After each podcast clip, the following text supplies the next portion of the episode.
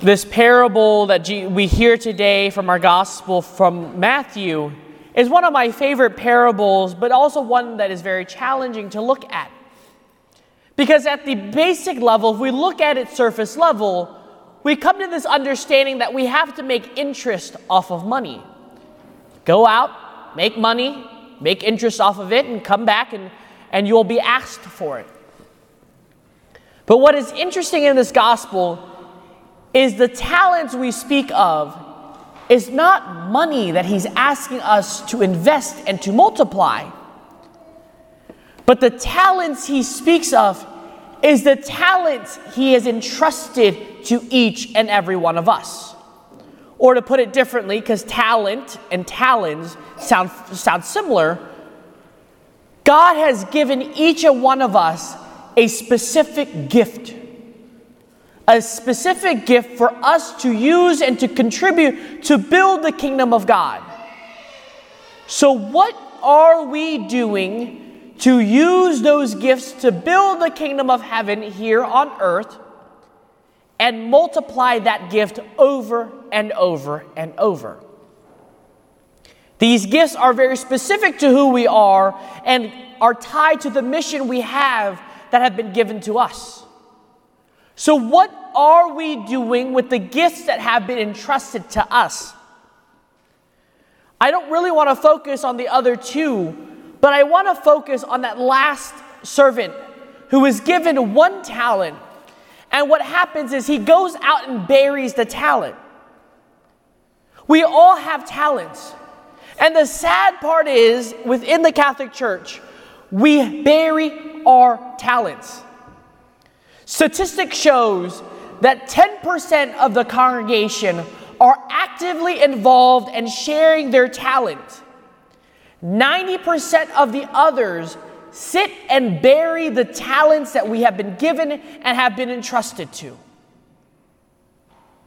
And what they have found was the reason why 90% of the people in the church bury their talents is because of fear.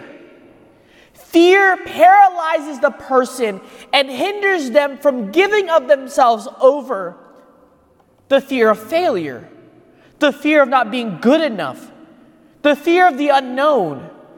Am I able to do it? Can I do it? Can I use my talents in this way? There are so many ways we can use these talents that we have been given. And we come and find today that it's not just we're given this talent, but there is an expectation of return with these talents. So, what are we doing with these talents to bring about return? We let these fears hinder us from doing anything. We have these fears that hinder us, that keep us in the comfort zone. Because when we let this fear guide us, we sit and spend our time in darkness. Because we know if we give ourselves over to God, more will be expected.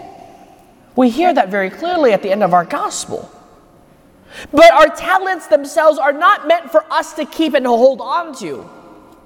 So, very put it very simply to help us understand this is if I was a carpenter and I kept that talent so that I can build houses, so that I can build furniture, which is great.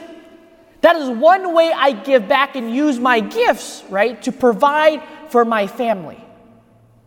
But that's not what we're being asked of right here in our gospel reading.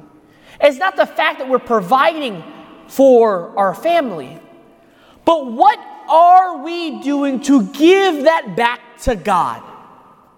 If I am a carpenter and a craftsman and I can build things out of wood, when I have time or when my church is asking me of something, when God is asking me to participate in a certain way, am I confident enough to say yes?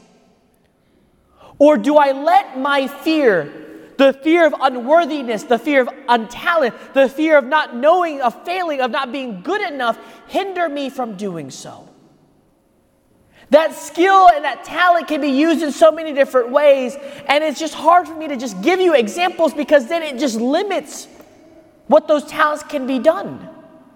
But if I, as a carpenter, can contribute and build a chest for a raffle item, Is that not me contributing my gifts and talents back to God? If I can build something, can I not use my talents and gifts instead of having the church spend money on X, Y, and Z? Can I not provide that service for the church? Not because of the building, not because of the priest, but because I love God and God has given me this gift, and therefore I'm going to give it back to Him. Because those gifts are not our gifts. Let me put it this way the gift of medicine is not ours. The gift of the fact that we have built cars is not ours. Who gave us the intellect, the capacity, the ability to create medicine? Who gave us the capacity, the ability to construct a vehicle? It is not us as human beings, my dear brothers and sisters. It is God. God gave us these talents to use our knowledge, our skills to better and further the world, to give back to God. But what are we doing to give back to God? We let these fears continue to grasp our lives because we don't have faith. We don't have faith that the Lord is guiding us. We don't have faith that is strong enough to trust that these gifts are going to be used in a great way. We don't have faith that is strong enough to say, okay, Lord, if this is what you want me to do, I will do it to the best of my ability. But we live in fear. We let the fears of failure, the fear of not being good enough, the fear of the unknown paralyze us from giving our talents back to God. It's not that God needs our talent back but it's what we owe to Him. He's given us all these things, and all He asks of us is to give back. To put it in very perspective, go back and read the book of Genesis. God created everything in the world, and everything was good. What was the only thing He asked of us, of Adam and Eve? That one tree in the middle of the garden. But instead, what does Adam and Eve do? They weren't content with the 99 that surrounds them in the garden. They could do whatever they want in the garden. They were given control and dominion over everything in the garden. But instead of being content and okay with the 99, Adam and Eve wanted that 1%, that one thing that was left that was not theirs, and wanted it all. He's given us everything in our lives, my dear brothers and sisters. And as we approach Thanksgiving, let us give thanks to God for all of that. But He's asking of us this one thing. And that one thing is how do we return that gift back to Him.